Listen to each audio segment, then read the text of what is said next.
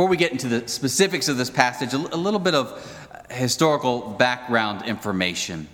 In 300, 307 BCE, the philosopher Epicurus, he bought a house with a private garden located outside the great city of Athens. A simple, beautiful space where those who were a part of his philosophy would build rich friendships with one another.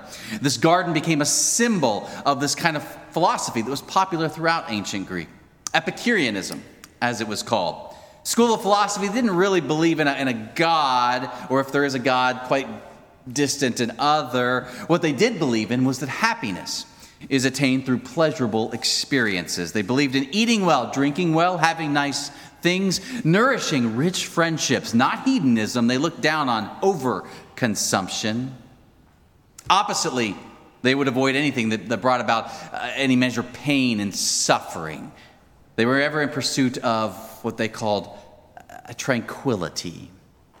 The garden, removed from the fray of city life, felt like a, a good symbol, a good space for this philosophy. And then in the Hellenistic world, the other chief rival to Epicureanism was Stoicism, and on the whole, which were widely shared of the two. This was founded in Athens by Zeno of Cyprus in 308 BCE. And it's got its name because Zeno would teach his philosophy from the porch. Zeno means porch. And this was perfect because Epicureanism, where they went to the garden away from the fray of city life, outside the city, Stoicism really called for people to be on the porch in the center of public life, out front, outside of your house. They believe there really are rational principles that govern this world.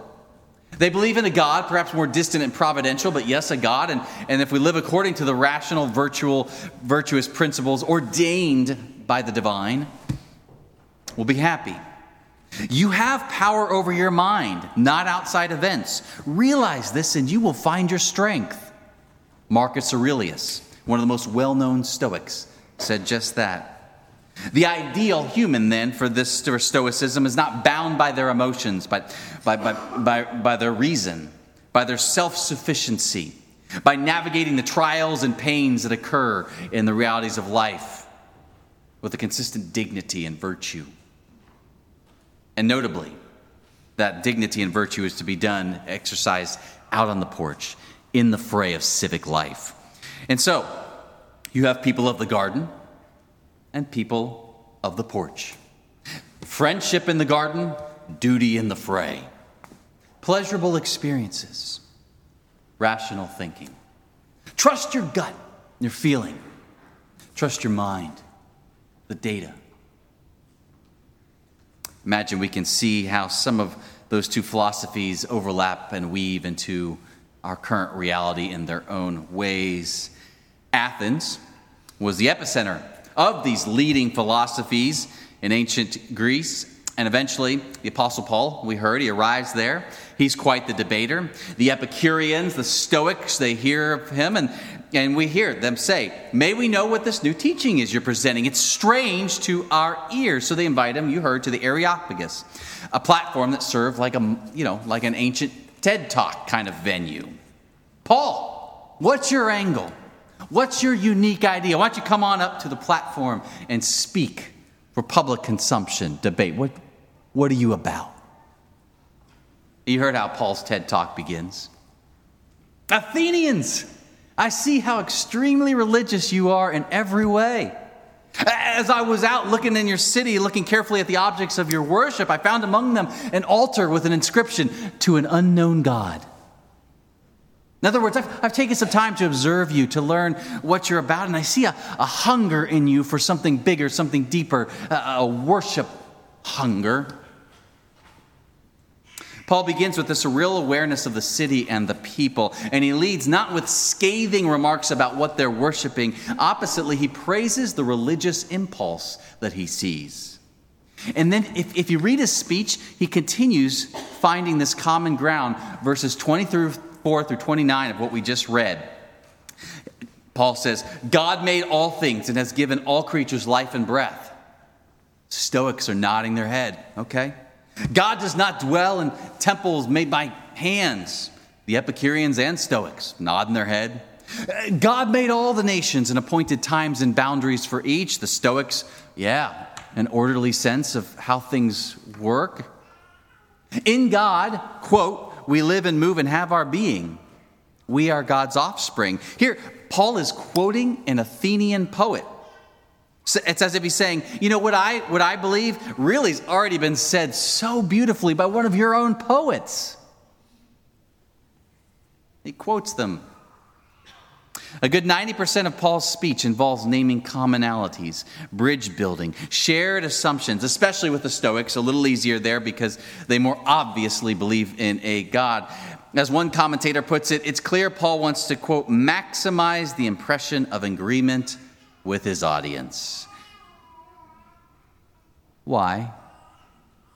I mean, when you stand for things that matter in life, when you stand for things like that and are against then what is false, what is wrong, what is dangerous, what rationale is there for even suggesting a kinship with that which is wrong? One of my favorite reflections from comes from Abraham Lincoln in his speech he gave in 1842 to the Washington Temperance Society. It's a longer quote, but I want to read it in full because it feels like it was written for 2023 ears, except for the fact that they wrote longer sentences back then. it's an old and true maxim that a drop of honey catches more flies than a gallon of gall. So with men, people. If you would win a man to your cause, first convince him that you are his sincere friend. Therein is a drop of honey that catches his heart, which, say what he will, is the great high road to his reason, and which, when once gained, you will find but little trouble in convincing his judgment of the justice of your cause, if indeed that cause really be a just one. On the contrary, assume to dictate to his judgment, or to command his action, or mark him as one to be shunned and despised, and he will retreat within himself, close all avenues to his head and his heart. And though your cause be naked truth itself, transformed to the heaviest lance, harder than steel, sharper than steel could be made, and though you throw it with more than Herculean force and precision, you shall no more be able to pierce him than to penetrate the hard shell of a tortoise with a rye straw. Such is man, and so must he be understood by those who would lead him, even to his own best interest. If you want to see another person to your side, to follow your lead, to be open to something that's important to you, a view, faith, a vote, if you want your child to listen and be persuaded, if you want any measure of lasting, enduring, good influence in really any arena of life, it's like trying to penetrate the hard shell of a turtle with rye straw. If you simply dictate, demand, insist, control. And here's the real catch, according to Lincoln even if you're a 100% right, does not matter. A drop of honey catches the heart. Or Athenians, I see you are so very religious. I don't take this as Paul being a stereotypical, you know, car salesperson just trying to say whatever they got to say to get the, the deal done.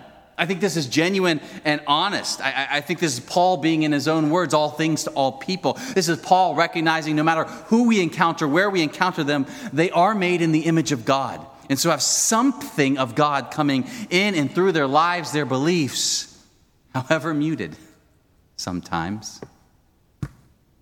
To be sure, this is not easy for Paul. Verse 16, just a little before our reading today, uh, when he arrives to Athens, we're told Paul is, quote, grieved by what he sees. Other translations have angered, provoked, stirred to deep discontent. When Paul looks around at what these people are doing, where they're spending their money, putting their attention, where their allegiances lie, can't you see the truth? This is terrible. Now, to be sure, sometimes the only response to utter evil and falsehood is you turn the tables in the temple, right? The anger expressed is a, is a prophetic gesture, and Jesus did it, right? In the temple, turned them right over, the heart, heartbeat of the religious people. But turning the temples is, is a pronounced and prophetic moment. Use it all the time as the way of being, you may as well poke straw against a turtle. And so, Paul, the one who famously wrote, Love is patient, love is kind, looks upon these people gripped by and gripping to false and bad gods and leads with Athenians, I see you are very religious. And yet, you know what makes Paul's speech so remarkable? Is not only the great lengths he goes to, to share these commonalities, to find and build these bridges, show forth all of this patience. It's also Paul recognizing the central thing about which he simply can't compromise. The central thing that, that makes him different, whether the Athenians go for it or not. I wonder if this moment, uh, at this, he doesn't step straight to the center of the, the TED Talk stage, plant his feet firmly, and declare what we have in verse 31 God has fixed a day on which he will have the world judged in righteousness by a man, Jesus, whom he appointed. And of this he has given assurance to all by raising him from the dead. 90% of the speech, bridge building, commonality, connection. But also, there's this most basic thing about followers of this man named Jesus. Jesus is the singular one who is the judge of the world, Jesus is the standard for living. Jesus, not pleasure. Jesus, not reason. Jesus, not parties. Jesus has the final say on what matters, who matters, how things go. And why does Jesus have the final say according to Paul? Because Jesus rose from the dead. He's stronger than death, he's alive. For Paul, the resurrection is the, the thing that confirms and validates everything Jesus taught and did. Because Jesus is raised from the dead, his way, his teaching, his, his judgment carries an authority unparalleled. When they heard of the resurrection of the dead, some scoffed. We read in Acts. A crucified Jewish man alive again and in charge of everything. No one said the TED Talk was going to sit well with everybody. They're scandalized, really. And, and, perhaps they're scandalized because they'd heard some of Jesus' judgments. If he's judge, this is some of the way this goes. Blessed are the poor in spirit. Blessed are those who mourn. Those judgments are anathema to Epicureans who prize the avoidance of pain. Or, or again, so the last will be first and the first will be last. The Stoics who deeply value logic and order and a, and a certain reason to how things work. Or perhaps they recall this judgment of Jesus by way of a parable. Then he will say to those on his left, Depart me Depart from me, you who are cursed, into the eternal fire prepared for the devil and his angels. For I was hungry, and you gave me nothing to eat. I was thirsty, and you gave me nothing to drink. I was a stranger, and you did not invite me in. I needed clothes, and you did not clothe me. I was sick and in prison, and you did not look after me. Truly, I tell you, whatever you did for one of the least of these brothers and sisters of mine, you did for me. Ooh, that is not a big priority for the people of the garden who are just trying to enjoy a few years of life in that space. Or maybe again, in all of Paul's debating, he explained to them the most fundamental verdict that Jesus, the judge, has rendered upon humanity. The one Paul says perhaps most concisely in the book of Romans. While we were yet sinners, Christ died for us. The judge's ultimate verdict is to name the sin and evil of every person and all of creation and take the sin and have it nailed upon the cross and forgive every measure of it. Final verdict of the full mess it's nailed there, it's forgiven. The TED talk you heard ends with some scoffing some, we read, want to hear more from Paul. Some, we read, believe. Some, some like the idea of such a judge in charge of all. When we first started coming back to in person worship in 2021, I, I shared with some of the, the church officers and, and some of you that a pastor friend of mine in Atlanta had shared with me. She said she had a neighbor down the street who, a few months into the pandemic, said, Oh man, I really need community. I'm going to either join a book club or a church. She joined a book club. kind of that Epicurean, people of the quiet garden option. And nothing wrong with that. I love a good book club. I think there's plenty of room for the both and, and a number of you are both and church book club. Now, my pastor friend didn't know or say exactly why this, this neighbor chose that and also not church. sure, we can make our guesses as to that. But I shared this story with our leadership to raise this question Why church? I mean, why are we here? What are we doing? Like, what, what, what is good and different and real about anything we're about that is somehow distinct from a book club, a, another nonprofit, a civic organization where we stand on the porch and make a difference? What, what are we doing? And like our officers that year, you, we could really have a nice, long, extended time that year and beyond uh, discussion around all this, but minimally, we reminded ourselves of this one fundamental truth Jesus. Not a platform, not a proposition, not a philosophy, but a person. Yes, we have affinities and overlaps with the people of the garden and the porch, but the singular thing on which the church stands, the th- singular thing in which the church lives and moves and has its being, is Jesus. It's a belief that we have been found by Him and that He really is in charge. And that he is really stronger than the worst that we've done or can do or this world can do. And it's this belief that we truly find in his teaching, in his life, in his person the way of life. In fact, I read an article just this past week by the Ministry Collaborative out of Atlanta, Georgia. They are connected with thousands of churches and all kinds of different denominations. And they made a few observations of what makes for vital churches right now in this country, in our day and age. What's the commonality they're seeing? Vital churches are putting Jesus front and center. This actually needs to be said out loud right now. The church and its ministry is called to focus on many concerns in life and society, and they all flow from and into the life, death, and resurrection of Jesus. Otherwise, we're trying to be just one more cultural institution. Perhaps today, then, there is not one super practical takeaway, but instead a reminder of who we are, or, or whose we are, which may be even more important because we're not fundamentally young or old, this generation or that, Republican or Democrat, garden or porch, citizen of the United States, citizen of this country, this title or that. Most fundamentally, most foundationally, we are the body of Christ, the people of Jesus.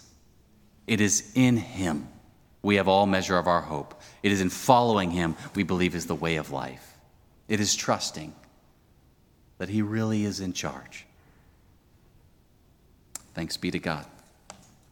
Amen.